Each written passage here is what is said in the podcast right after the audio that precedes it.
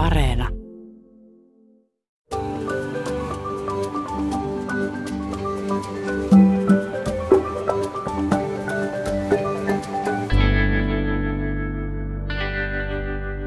Meillä oli kotena yhtenä syysaamuna lapsen kanssa keskustelua kasteesta. Neljävuotias kysyi aamupala pöydässä, että mitä siinä kasteessa tehdään. Arki aamunkin kiireessä pappisäidiltä jäi kahvi kesken, kun käytiin läpi, että miksi hänet on kastettu ja keitä hänen juhlissaan oli ollut paikalla ja niin edelleen. Piirsin lapsen otsaan ja rintaan ristinmerkin, ihan samoin kuin olin kastetoimituksissa aikoinaan piirtänyt. Iltapäivällä oli päiväkodilla sitten vastassa vähän hämmentynyt hoitaja. Lapsi oli kesken lounaan nostanut kätensä voiton riemuisasti ylös ja huudahtanut, että minä olen Jumalan lapsi. Ei ollut kuulemma ihan toivottavaa julistusta sellainen päiväkodissa. No, mutta selkeästi oli mennyt tällainen katsomuskasvatuksellinen aamuhetki, niin ainakin ne keskeisimmät opit siitä perille. Ja lapselle itselle ollut ilmeisesti ihan merkityksellinen kohtaaminen. Tästähän olisi voinut poikia vaikka miten hienoja keskustelua eri taustoista tulevien lasten välille. Mutta toisaalta ymmärtää kyllä, että ei se nyt välttämättä näille kasvattajille siellä päiväkodissa ole auennut ihan yhtä luonnollisena pöytäkeskusteluna kuin lapselle itselleen. Onhan meillä uskonto ylipäätään julkisessa tilassa enemmänkin aika ehkä vaiettu ja vähän kiusallinenkin aihe. Joo, ja jos nyt miettii vaikka jo useamman vuoden jatkunutta keskustelua siitä, että onko suvivirsi uskontoa vai kulttuuria, niin onhan päiväkodit ja koulut myös paikkoja, joissa tällaisten katsomuksellisten elementtien rooli on vähän epäselvä. Tuntuu, että sensitiivisyys sitten kääntyy herkästi tarkoittamaan sitä, että näistä asioista ei puhuta yhtään mitään. Tänään otetaan selvää, mitä ajatella katsomuskasvatuksen merkityksestä osana suomalaista sekulaaria kasvatusjärjestelmää. Mihin yhteistä maailmankatsomuksellista keskustelua ylipäätään tarvitaan ja mitä vaikeuksia tämän toteuttamiseen saattaa liittyä.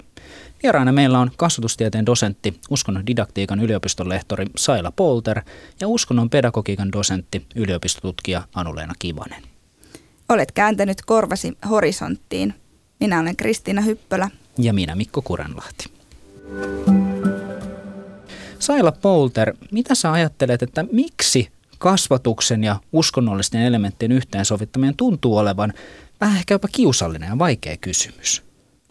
No me varmaan keskustellaan silloin siitä, että tämmöinen suomalainen luterilainen kulttuuri ja yhteiskunta on jotakin post tällä hetkellä. Eli e, me ollaan joku tämmöinen ehkä e, jälkikristillinen yhteiskunta, jossa mietitään nyt sitä sitten, että mikä se uskonnon paikka ja näkyvyys julkisessa tilassa on. Ja samaan aikaan, kun ollaan maallistuttu, niin, niin katsomuksellisesti koko ajan me moninaistutaan. Ja, ja ja sitten vielä kolmanneksi, niin uskonto on pikkasen suomalaisille semmoinen privaatti kysymys, josta ihan kahvipöydässä ei ole kovin helppo alkaa puhumaan. Entä Anuleena Kimanen, onko suomalaisessa koulujärjestelmässä mielestäsi jotenkin jännitteinen suhde uskonnoista ja katsomuksista puhumiseen ja oppimiseen? Kyllä varmaan voi ainakin niin sanoa, että jännitteinen suhde. Usein kuulee ja ja onhan se myös totta, että, että se peruskoulun ja, ja yhteiskunnan koulun arvopohja on tällainen demokraattinen ihmisoikeuksiin ja, ja semmoiseen, se on sitoutumaton uskontoihin ja tätä joskus, käytetään myös perusteena sitten siihen, että, että tämmöiset asiat ei sitten kuulu opetukseen ja ne ei kuulu koulun kulttuuriin. Onko meillä vähän tämmöinen käsitys, että suomalainen kasvatus ja tämmöinen niin ammatti tai niin koulutus ja kasvatus, että se olisi jotenkin niin arvoneutraalia toimintaa. Mitä sä Saila tästä ajattelet? No mä näen ihan al- alun alkaen tosiaan siis suomalaisen koulutusjärjestelmän niin kuin sen historian siellä, siellä syvästi niin kuin kristillisessä ajattelussa ja, ja, ja kirkonkin helmassa. Ja sieltä on sitten niin kuin vuosikymmenet kuljettu kohti, kohti niin sen kristillisen perinteen ikään kuin hapertumista tai heikentymistä. Ja, ja sitten tämmöinen niin ajatus niin kuin neutraaliudesta on tietysti hyvin niin kuin tärkeä ajatellen niin kuin yhteiskunnan kasvatusinstituutiota, joka on, jolla on erilaiset tavoitteet kuin vaikka uskonnollisten yhteisöjen tai kotien antamassa kasvatuksessa. Eli se, että, että katsomuksellisesti juuri emme, emme tähtää sitouttavaan sitouttavaan toimintaan. Mutta että tästä niin kuin neutraalisuudesta on, on ehkä tullut tämmöinen kuin pakonomainen tarve lakaista uskonnot kokonaan pois koulujen ja päiväkotien tilasta. Ja, ja sitten uskotellaan, että löydetään arvojen ja katsomusten kannalta tämmöinen tyhjä tila, mitä, mitä kasvatus ei koskaan voi olla, koska kasvatuksessa otetaan aina kantaa, kantaa arvoihin ja hyvään elämään, mutta että juuri tämmöinen niin uskontovapaan vyöhykkeen tai tilan luominen on tietynlainen meidän ehkä aikamme illuusio varmaan aika monelle siis ylipäätään, jos mietitään niin uskonnon opetusta tai vaihtoehtoisesti sitten uskonnotonta elämänkatsomustietoa, nämä on varmasti monille aika tuttuja käsitteitä, mutta avatkaa nyt vielä, että miten näistä siis eroaa vai eroaako moderni katsomuskasvatus? Mitä, mitä se oikeastaan siis tarkoittaa? No joo, kun me puhutaan varhaiskasvatuksen ja esiopetuksen alueesta, niin, niin me puhutaan silloin määritelmästi katsomuskasvatuksesta, joka on kaikille lapsille yhteinen, siis riippumatta lasten ja perheiden katsomuksellisesta taustasta. Ja sitten perusopetuksen puolella meillä annetaan uskonnon tai elämänkatsomustiedon opetusta, eli, eli oppiaine. Ja toki peruskoulun puolellakin on katsomuksiin liittyvää kasvattavaa aineesta, kuten esimerkiksi koulujen juhlat. Mutta näin kuin pääsääntö se on se, että se, pienten puolinen me puhutaan katsomuskasvatuksesta ja sitten koulun puolella me puhutaan katsomusopetuksesta. Mutta kiinnostavahan tässä on se, että katsomuksia kohdataan hyvin monen eri oppit-aineen tunneilla. Ja, ja tämmöiset perusvalmiudet käydä katsomuksia koskevaa keskustelua ja pitäisi oikeastaan olla kaikilla opettajilla jos ajatellaan nyt vaikka sitten aineopettajajärjestelmää, niin kaikkien aineiden opettajilla. Ja tästä meillä ehkä vielä vähän termistö puuttuukin, että mi- mitä se sitten on. No mitä sä Saila ajattelet, että kuinka hyvin tämän katsomuskasvatuksen tavoitteet tällä hetkellä toteutuu suomalaisessa varhaiskasvatuksessa? No täytyy sanoa, että, että valitettavan heikosti. Meillä tämmöinen Kaikille yhteinen katsomuskasvatus on, on käsitteellisesti aika uusi asia. Eli ennen, ennen varhaiskasvatuksen suunnitel, suunnitelmissa on lähdetty tällaisesta uskonnollis-eettisestä orientaatiosta, ja tämä niin uskonto niin kuin käsitteenä on ollut se jotenkin ohjaava, ohjaava näkökulma. Nyt sitten 2018 tuli uusi varhaiskasvatuksen suunnitelman perusteet, jossa lähdetään katsomuskasvatuksesta yhtenä varhaiskasvatuksen sisältöalueena. Ja tämä katsomus käsite suhteessa uskontoon on tämmöinen niin kuin laajempi tai inklusiivisempi. Eli se käsittää nimenomaan tämän niin kuin uskonnollisen ja ei-uskonnollisen elämän puolen. Ja tähän on niin kuin liittynyt paljon semmoista käsitteellistä epäselvyyttä, että, että mitä tämä niin edes tarkoittaa, ai että lapsia ei eroteta heidän katsomuksensa taustansa puolesta, ja tämä, tämä on sitouttamatonta, ei-tunnustuksellista, tämä, ja tämä kuuluu päiväkodin omalle henkilöstölle, ei seurakunnan keikkapalveluksi tai pikkukirkkojen pitämiseksi. Eli tällä taustalla vaikuttaa myös niin kuin hyvin pitkä niin kuin kristillisen kasvatuksen traditio ja, ja seurakuntien ja, ja tota, päiväkotien tekemä yhteistyö. Niin tässä on semmoista muutos, muutosvaihetta, paitsi niin kuin tavallaan tämän niin kuin menneisyyden valossa, niin myös varhaiskasvatuksen opettajan ammatillisuuden näkökulmasta, että hän mieltäisi, että tämä on nyt hänen niin kuin vastuullaan tämä katsomuskasvatus ja että varhaiskasvatuksen suunnitelma on luonteeltaan normatiivinen, eli se velvoittaa. Eli henkilöstön tulee toteuttaa niitä tavoitteita, joita siellä suunnitelmassa lukee. No miten paljon tämmöinen katsomuskasvatus voi olla niin kuin kontekstuaalista eri puolilla Suomea? Siis meillä on valtakunnalliset tosiaan suunnitelmat siihen, jotka sitten paikallisella tasolla sitten täsmennetään, joissa voi näkyä sitten sitä varianssia. Ja on mielestäni aivan luonnollistakin, että jos me ajatellaan vaikka itäsuomalaista päiväkotia tai Pohjois-Pohjanmaalla olevaa päiväkotia ja sitten mennään Itä-Helsinkiin, niin kyllähän ne ovat semmoisia pieniä pieniä yhteiskuntia minikoossa ja se tuleekin heijastaa sitä alueellista ja paikallista identiteettiä. Esimerkiksi jos Itä-Suom- Itä-Helsingissä vaikka islam on sellainen asia, että siellä on paljon muslimilapsia, niin silloin se islamin käsittely tulee ja saa näkyä siinä katsomuskasvatuksessa.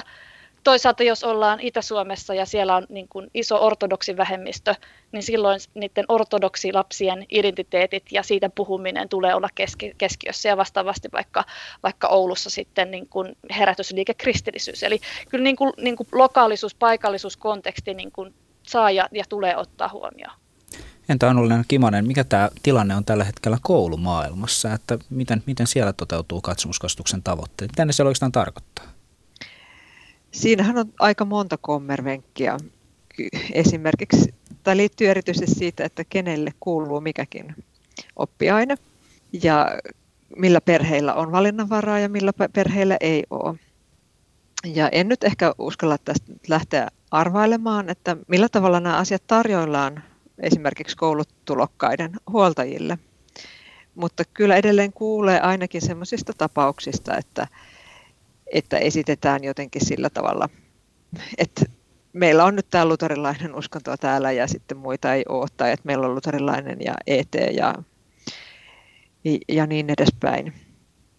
Ja kyllähän tässä tämä tilanne on se, että, että, että vaikka meillä niin kuin kirkkoon kuuluvien osuus on nyt pudonnut jo pikkusen alle sen 70 prosentin.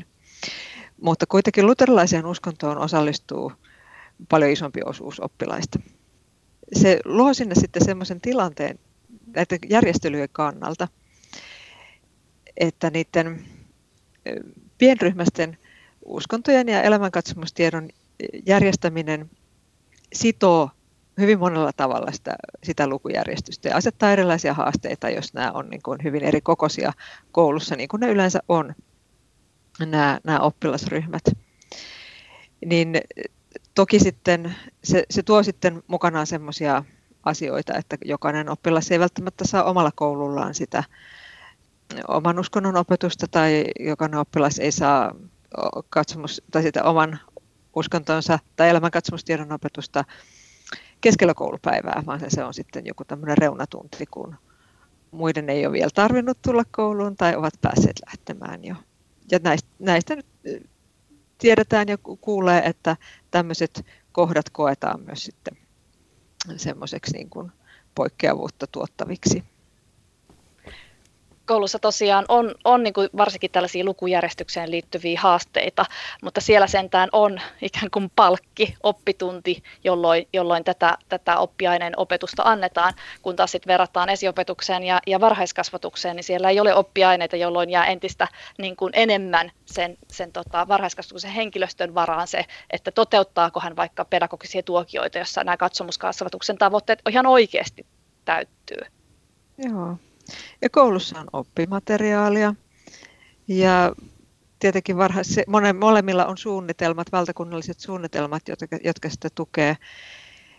Ja, ja sanoisin, että sen suhteen niin kuin koulussa ollaan aika hyvillä, hyvissä tilanteissa. Ja toki tässä tilanteessa on niin kuin myös, myös, myös koetaan sitten tämä sellaiseksi tunnustukseksi yhteiskunnan puolelta, että, että me saamme olla – siis tarkoitan nyt vähemmistöuskontojen näkökulmasta, että kun lukujärjestykseen on merkitty tällainen tunti, niin se tarkoittaa, se, on semmoinen merkki siitä, että, että tota, saamme olla näkyviä.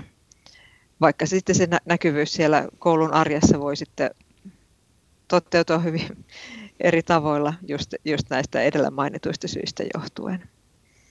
Tuossa Saila mainitsit äsken katsomuskasvatuksen tavoitteet. Mitä siinä yritetään lapsille opettaa? Jos miettii niin yhteiskunnallistakin merkitystä, että mitä tässä haetaan? Joo, no se on tavoitteeltaan siis ensinnäkin yleissivistävää, eli ikään kuin antaa lapsille ja lapsille sellaisia valmiuksia, että he tulevat pärjäämään sillä tieto- ja taitovarannollaan, jota, jota se katsomuskasvatus pyrkii antamaan. Siinä on siis tiedolliset tavoitteet ihan selvästi, eli voidaan, voidaan ajatella niin, että me tarvitaan ihan tämmöisiä faktoja, tietoja vaikka eri uskonnoista tai siitä, miten kristinuskon historia on vaikuttanut Suomen kehitykseen tai jotakin uskontoihin liittyvää symboliikkaa tai etiikkaan liittyviä ajatuksia, tiedollisia valmiuksia. Ja, ja sitten siinä on, on niin kuin tämmöisiä niin kuin ikään kuin sosialisaatioon liittyviä näkökulmia juurikin, että, että me niin kuin opitaan olemaan toistemme kanssa ihmisiksi täällä maailmassa, opitaan ymmärtämään erilaisia tapoja tota, katsoa maailmaa, mutta tämän, tämän niin kuin tiedollisten ja, ja sosialisaatio-ulottuvuuden lisäksi siinä on tällainen, ää, mitä aikamme yksi hitti kasvatusfilosofi Gert Piestä kutsuu subjektifikaatioksi. Eli tämä liittyy persoonan kasvamiseen ja minäksi tulemiseen. Eli katsomuskasvatus ei ole kasvatusta syvässä mielessä, jos se ei jätä tilaa lapselle tulla just mikä se itse on. Eli me ei voida niin kuin lähteä ennalta ta- tarkkaan määrittelemään, että mikä se lapsen katsomus on, vaikka me tiedetään vaikka hänen taustastaan jotakin, eikä yhteiskunnan antama katsomuskasvatus ei tähtää tähän, että tästä lapsesta tulee kristitty tai uskonnoton, vaan hän saa itse kerätä aineksia siitä kasvatuksesta ja rakentaa omaa katsomusidentiteettiään siellä päiväkodissa tai koulussa. Eli nämä, niin kuin nämä kolme puolta on tosi tärkeää pitää mielessä, että kyse ei ole vain niin kuin tiedosta, vaan että siellä on niin kuin tähän niin kuin eettisyyteen ja sitten ihmisenä kasvamiseen liittyvät ää, tavoitteet myös. Jos nämä on näin isoja nämä, nämä tavoitteet, sä kuvat tässä hirveän siis tärkeitä prosesseja, mitä varmasti jokainen meistä toivoisi, että lapset ja nuoret, nuoret pääsee tällaista prosessista osallisiksi, niin mikä, mihin se pelko sitten, kun tuntuu, että on niin vaikeaa tai vähän pelätään, että saako näistä ylipäätään kouluissa ja päiväkodeissa edes puhua ja vaikea keskustella, niin mitä siinä pelätään? Onko se sitten, että pelätään, että vahingossa aivopestään niitä lapsia uskontoon vai mistä on kyse? Mitä sä Anu-Leena ajattelet?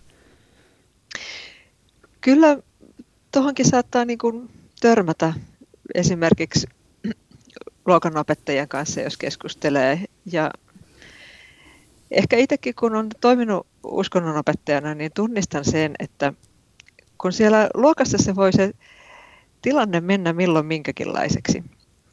Että tota, jonain hetkenä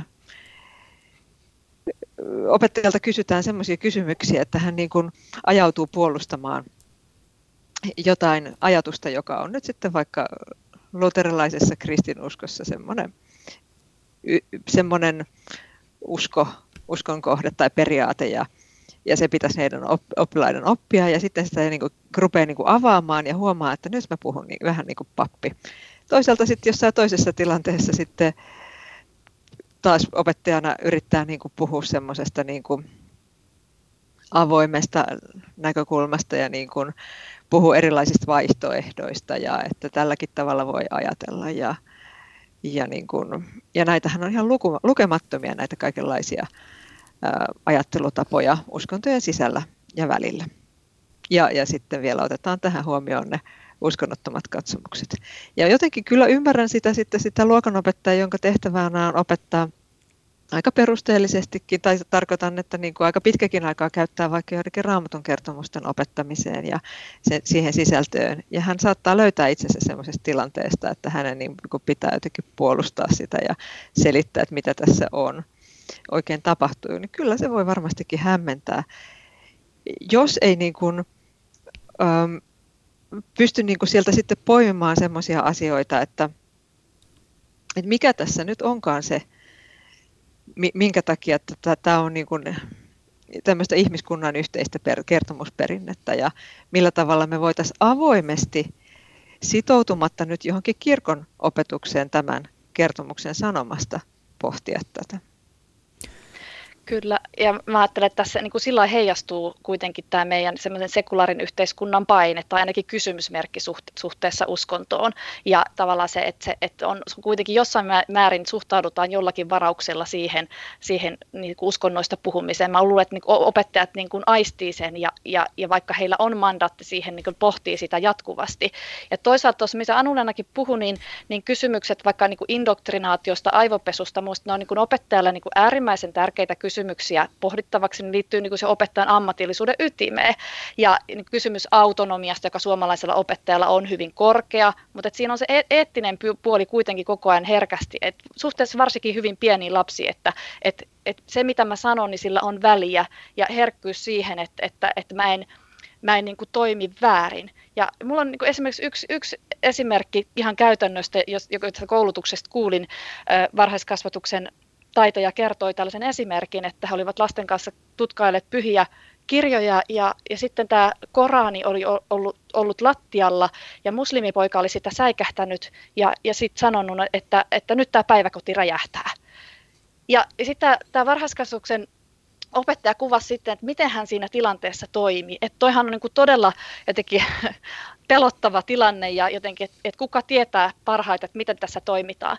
No kasvattajat usein toimii oikein, kun hän ajattelee, että mikä on niin lapsen kannalta tärkeää. Tietenkin turvallisuus ja se, että kun joku alkoi tässä itkemään, että päiväkoti räjähtää, niin, niin hän ottaa tilanteen halkuun, että ei ole mitään hätää ja kertoo, että näin ei tule käymään. Toisaalta hän ei myöskään katsomus tietoinen ja sensitiivinen opettaja ei myöskään lähde dissaamaan nyt sitten muslimitaustaisen lapsen käsitystä. Ehkä hän on rakentanut jostakin tällaisen käsityksen, että näin pahaa voi tapahtua ja, ja todella ymmärtää sen, että islamissa suhtaudutaan pyhiin, pyhään kirjaan todella kunnioittavasti, niitä ei tule laskea lattialle. Ja hän ymmärtää senkin ja, ja ei niin kuin aiheuta hänelle häpeää. Ja sitten hän pyrkii keskustelemaan lasten kanssa siitä ja aikuisten kanssa päiväkotipäivän jälkeen. Ja, ja se, mitä minä kuulin, oli hyvin taitavan kasvattajan toimintaa hyvin vaikeassa tilanteessa. Ja, ja nämä, nämä on jotenkin sellaisia, että kun pelätään, niin ne on usein sitten semmoisia myös niin kuin hukkaan heitettyjä mahdollisuuksia – mahdollisuuksia vaikuttaa. Alussakin kerrottu lapsen Minä olen Jumalan lapsi esimerkki oli täysin niin kuin hukkaa heitetty mahdollisuus puhua näistä kasva, katsomuskysymyksistä. Ja, ja, ja lapset ei lähtökohtaisesti tee eroa, että on, käsitelläänkö me nyt uskontoa tai jotain muuta, vaan että varsinkin pienelle lapselle maailma on kokonainen, holistinen ja hän on niin kuin kiinnostunut kaikista eri sävyistä ja, ja me aikuiset saatetaan niin kuin pelätä ja tuottaa sellaista kategorista suhtautumista suhtautumista näihin asioihin? No erityisesti päiväkodin kohdalla puhutaan paljon kasvatuskumppanuudesta, niin mitä vanhemmat voisivat tehdä niin päiväkodin ja kasvattajien hyväksi, että tämä katsomuskasvatuksen toteuttaminen olisi turvallista ja, ja, ja niin kuin helpompaa, että ei tarvitsisi miettiä sitä, että, että minkälainen viesti kotiin menee ja, ja tuleeko kiukkusia vanhempia seuraavana päivänä aamulla päiväkotiin. No jos, jos mä aloitan, siis tämä kasvatuskumppanuus tai kasvatusyhteistyö huoltajien kanssa on äärimmäisen tärkeä, siitä kaikki lähtee, että me kuullaan ja ollaan kiinnostuneita perheiden asioista, myös näistä katsomuksista. Niistähän ei ole mikään niin kuin velvollisuus huoltajilla raportoida, eikä niitä tule sinne mielessä niin kuin, niin kuin tilinteon merkeissä niin kuin kyselläkään, mutta voi rohkaista ja esimerkiksi tällaisissa varhaiskasvuskeskusteluissa nostaa myös perheen arvot, tärkeät juhlat ja myös niin kuin nämä uskonnot ja katsomukset. Jos haluat kertoa niistä, niin sano mulle, että jos teillä on niin teidän perheen katsomuksessa jotain semmoista, mikä olisi hyvä ottaa huomioon täällä päiväkodissa. Esimerkiksi näin. Eli luoda myös semmoista niin kuin normaalia puhetapaa, että tästä, tästä, tätä asiaa voidaan käsitellä. Ja sitten toisaalta, että me kommunikoidaan koteihin, mitkä ne meidän tavoitteet tälle katsomuskasvatukselle on ei suomalaiset vanhemmat suurin osa ole lukenut näitä valtakunnallisia tai paikallisikaan dokumentteja, vaan he luottavat siihen, että henkilöstö tekee siellä parasta, parasta mitä pystyvät. Mutta meidän täytyy kertoa niille, jos he vaikka ilmoittavat, että minun lapselleni ei saa sanoa sanaa Jeesus tai jotain muuta, niin meidän täytyy niin kertoa, että, että me puhutaan täällä kaikista katsomuksista ja me puhutaan mielellään myös teidän perheen katsomuksesta ja jos haluat siitä jotakin jakaa, niin, niin se, se auttaa meitä toimimaan tässä niin yhteistyössä. Jotta tämmöinen katsomuskasvatus olisi tämmöistä pluralistista ja yhdessä käytöä, niin vaatisiko se yhä vahvemmin just tämmöistä niin kuin yhteistä dialogia. Miettii sitä, että päiväkodissa on varmaan helpompaa, kun lapset on pitkälti yhdessä ja samassa ryhmässä, mutta sitten taas kouluissahan meillä on aika eriytetty tämä että oman uskonnon opetus ja sitten lähdetään omissa ryhmissä. Niin pitäisikö sielläkin saada paljon enemmän tämmöistä yhdessä tehtyä katsomuskastusta, yhteistä keskustelua? Mitä, mitä ajattelette? Itsellä on esimerkiksi uskonnonopettajana kokemusta tällaisesta yhteisopettajuudesta, että on viety ryhmiä, katsomusaineiden ryhmiä yhteen ja, tai on tuotu vierailijoita, joilta oppilaat on saanut kysellä, siis tarkoitan eri katsomuksia edustavia vierailijoita. Kokemukset on ihan valtavan hyviä. Se palaute on ihan valtavan hyvä, kun se on vaan niin eri, eri juttu, kun kuulet sen joltain oikealta ihmiseltä verrattuna siihen, kun luet kirjasta.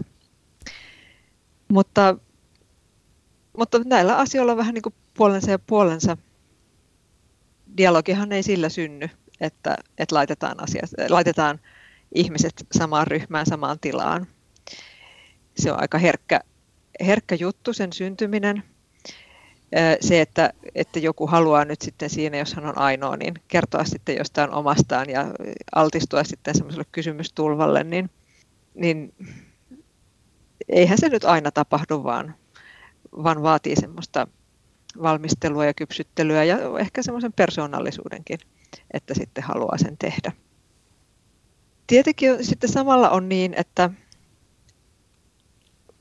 lapset ja nuoret tuntuu myös tarvitsevan, ja mä itse ajattelisin, että niin kuin mitä isompi lapsi ja nuori on, niin sitä enemmän hän tarvitsee semmoista ö, lukutaitoa, joka liittyy siihen hänen, ö, hänen omaan katsomukselliseen perinteeseensä. Ja jotenkin niin kuin välineitä neuvotella siellä tulkinnoista ja ö, rituaaleista ja arvoista ja eettisistä säännöistä.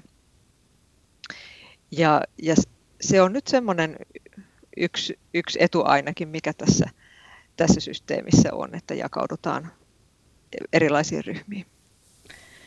Joo, se on aivan totta, että, että päiväkodissa ja, ja e-, Eskarin puolella se, että lapsia ei eroteta katsomustaustan puolelta, niin ikään kuin voisi ajatella, että luo lähtökohtaisesti paremmat edellytykselle yhteiselle dialogille puhua yhdistävistä ja meitä, meitä erottavista asioista. Toki mä olen aivan samaa mieltä Anulelan kanssa siitä, että dialogi ei, ei synny sillä, että me vaan tuodaan, tuodaan ihmiset yhteen, vaan, vaan silloin siinä esimerkiksi valtasuhteet määrittelee tosi paljon, että vaikka enemmistön ääni ihan varmasti jyrää vähemmistöjen äänet, ellei siihen kiinnitetä huomiota, jolloin niin opettajan rooli on tässä hyvin, hyvin keskeistä.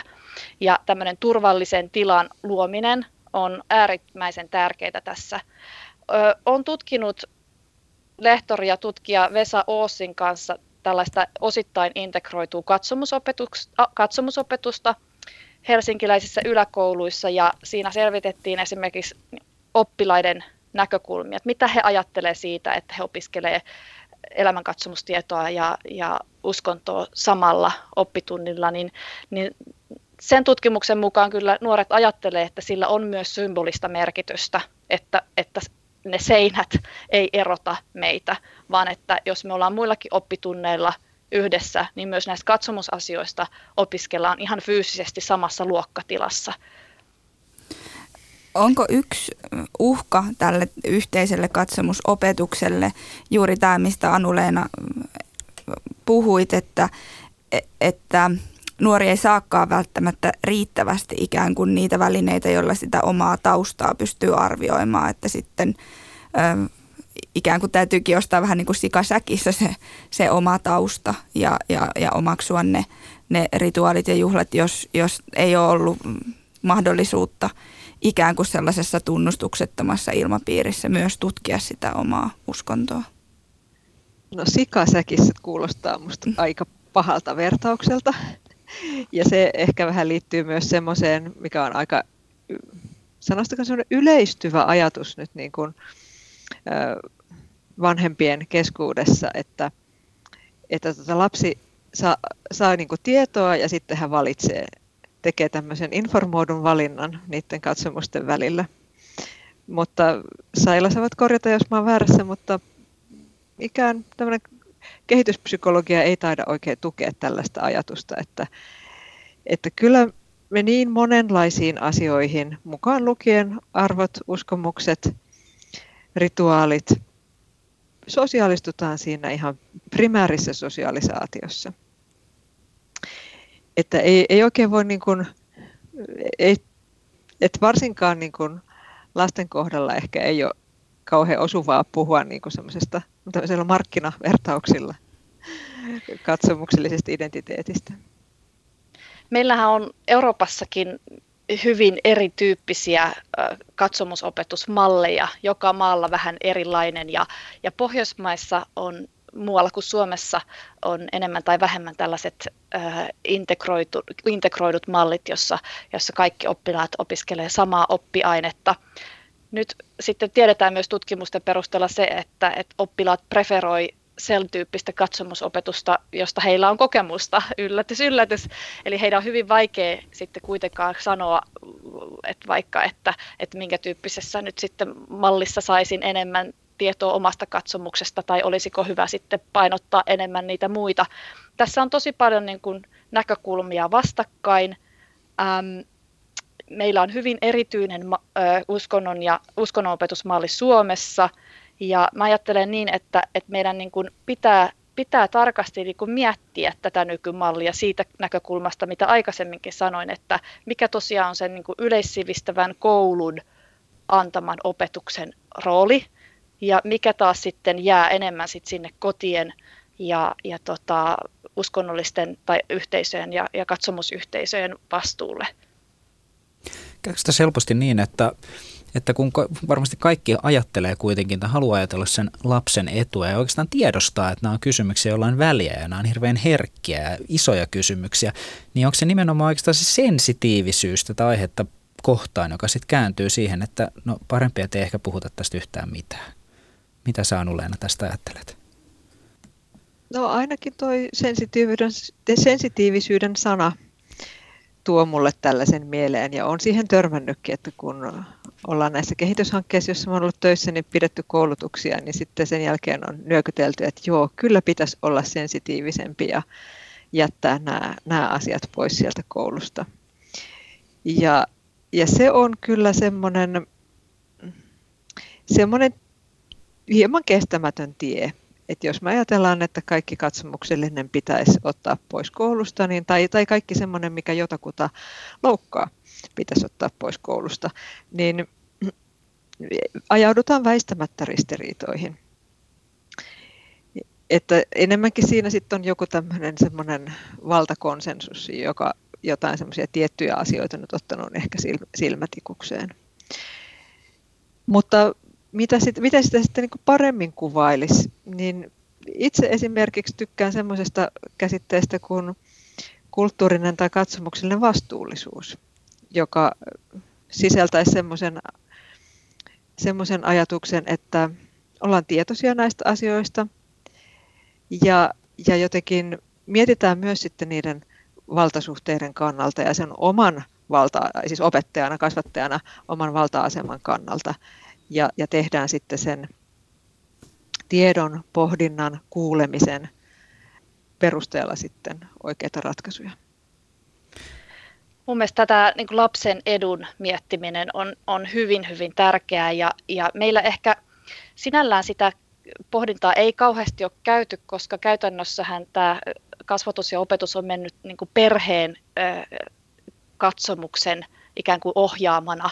Ja sitten ajatus siitä, että, että onko lapsella niin kuin sama katsomus kuin hänen äidilleen ja isällään tai huoltajillaan, niin, niin eihän se niin kuin välttämättä todella näin mene. Eli pitäisi katsoa niin kuin lasta myös niin kuin yksilönä ja hänen omaa identiteettiä rakentavana ihmisenä. Mutta että mä ajattelen, että meillä on semmoista niin kuin väärää, väärää sensitiivisyyttä myös, jos se tarkoittaa tuota, tuota, mitä Anulenakin tuossa kuvasi, että ikään kuin jätetään heitteelle, jätetään tekemättä, pimitetään, ei kerrota.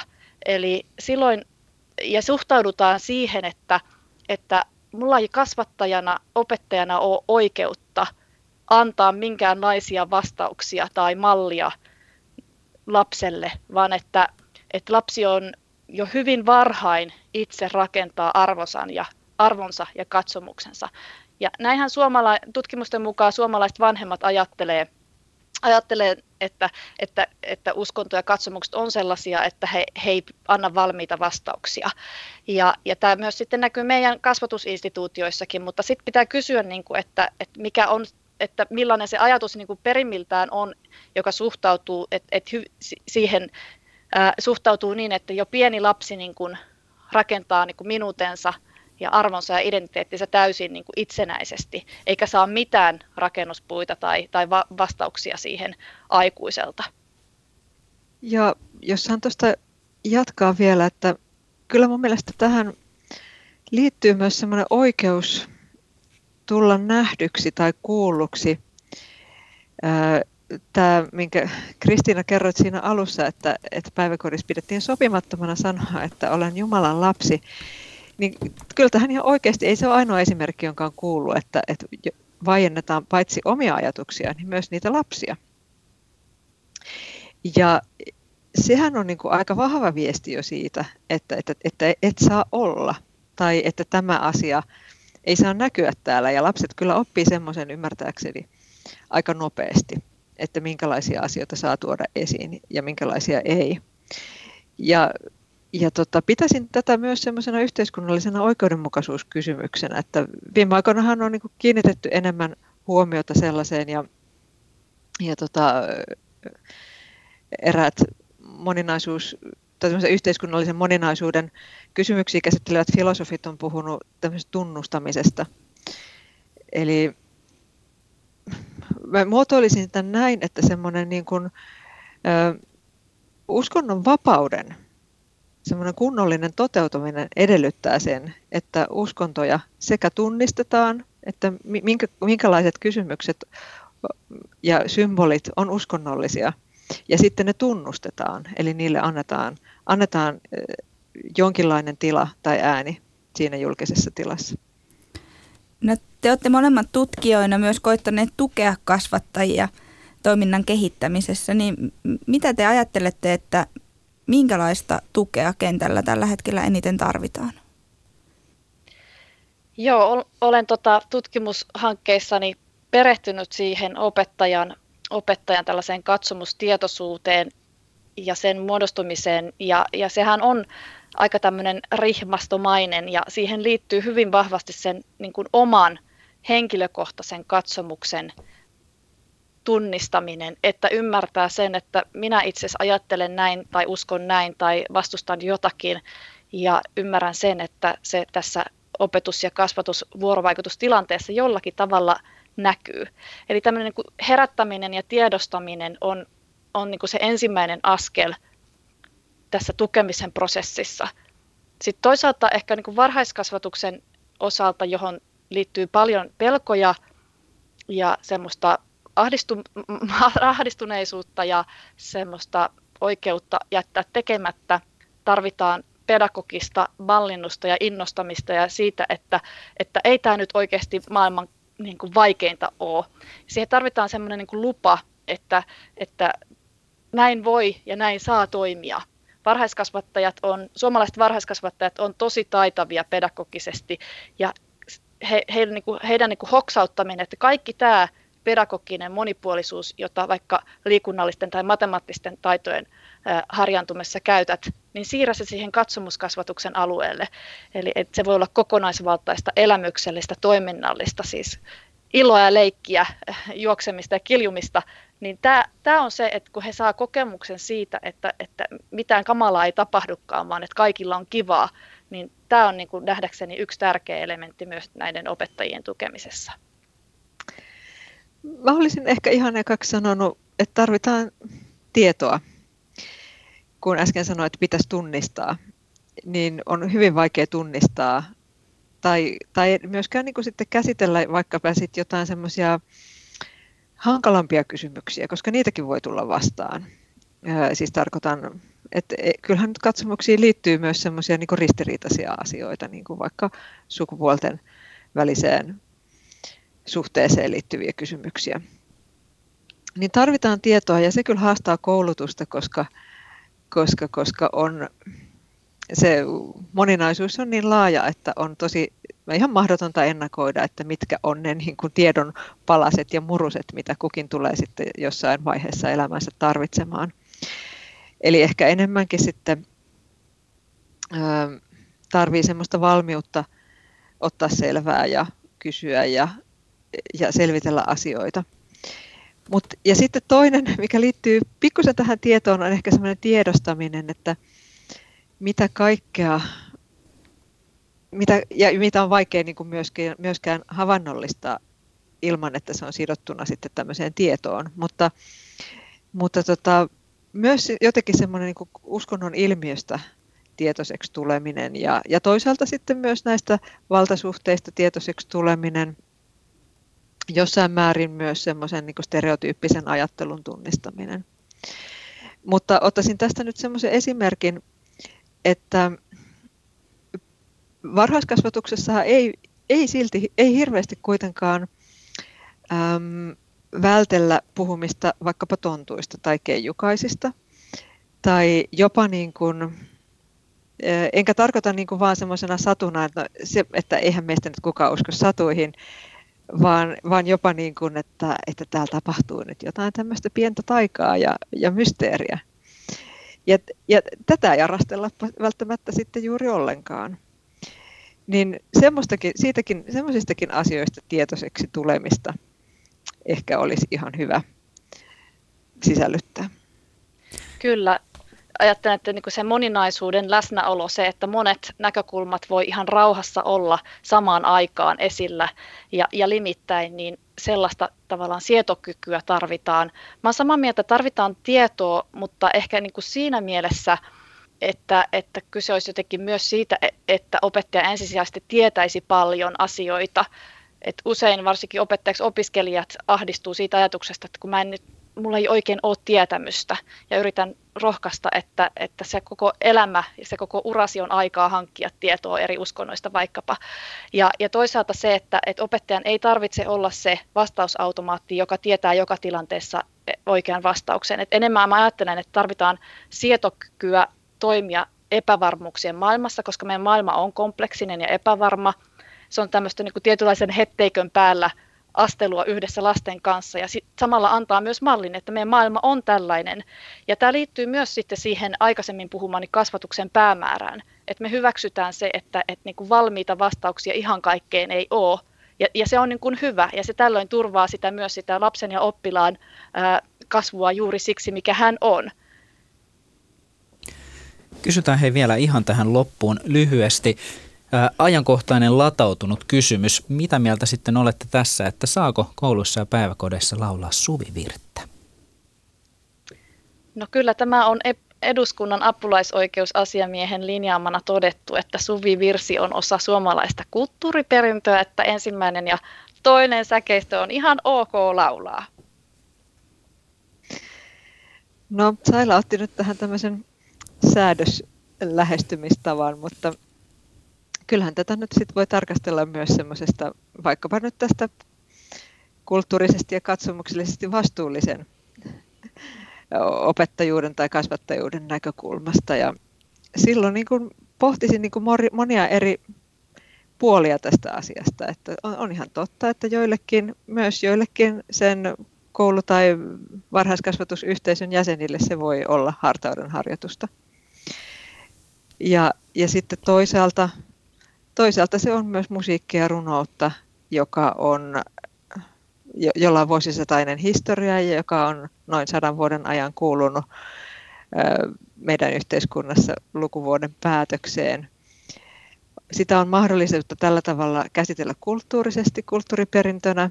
Toisaalta sitä voi myös pedagogisoida, sitä, sen, sen tota, erilaisia puolia voi avata siinä koulussa, mutta silti toivoisin sellaista niin kuin herkkää suhtautumista siihen, että erilaisilla ihmisillä on, voi olla niin kuin hyvin erilainen tulkinta ja suhde siihen virteen. Itse toivoisin, että päästäisiin tällaista saako eikö saa keskustelusta jotenkin siihen, että, että katsomukset liittyvät ihmisyyteen ja juuri tähän meidän yhteiseen kulttuuriperintöön ja historiaan, ja jolloin ne kytkeytyvät hyvin monella tavalla erilaisiin elämäalueisiin, johon ei ehkä kannata ensisijaisesti lähteä miettimään, että hankitaanko lupalaput vai eikö. Anu-Lena Kimmanen, Saila Polter, kiitos haastattelusta. Kiitos. Kiitos. Kiitos.